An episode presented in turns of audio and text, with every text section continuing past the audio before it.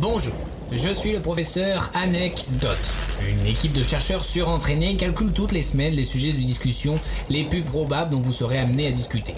Afin de vous la péter, nous vous proposons une anecdote en lien avec ce sujet. Sur ce, bonne chance.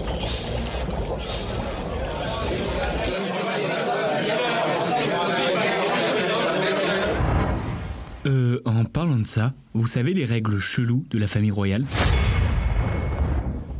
C'est l'événement choc de ces derniers jours qui fait trembler le Royaume-Uni. Le couple princier Harry et Meghan veulent prendre leur indépendance vis-à-vis de la famille royale. Et comme une bonne vieille embrouille familiale, mamie convoque tout le monde pour faire une réunion de famille exceptionnelle. Et à mon avis, c'est pas la même ambiance que chez toi pour savoir qui a mis le rouge avec le blanc dans la machine à laver parce que oui, c'est chiant, fallait réfléchir, vous êtes inconscient, et patati, pat...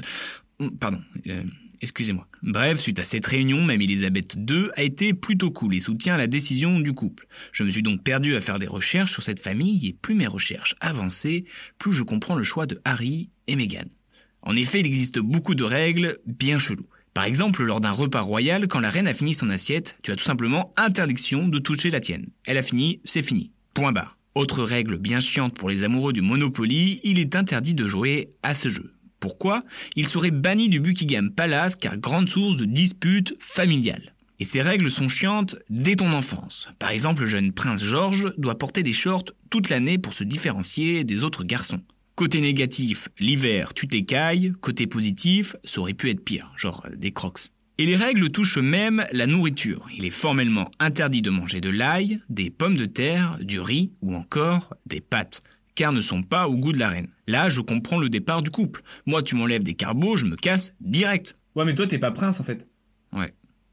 Non, puis même, c'est dangereux d'être dans la famille royale. Imagine, t'es en retard pour l'école et du coup, c'est ta grand-mère qui doit t'emmener. Eh bah, tu risques ta vie car c'est la seule personne qui a le droit de conduire sans permis.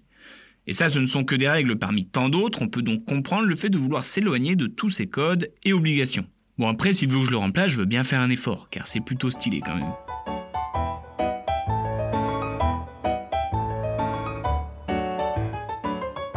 Bien joué, trou de balle. Merci, sœur.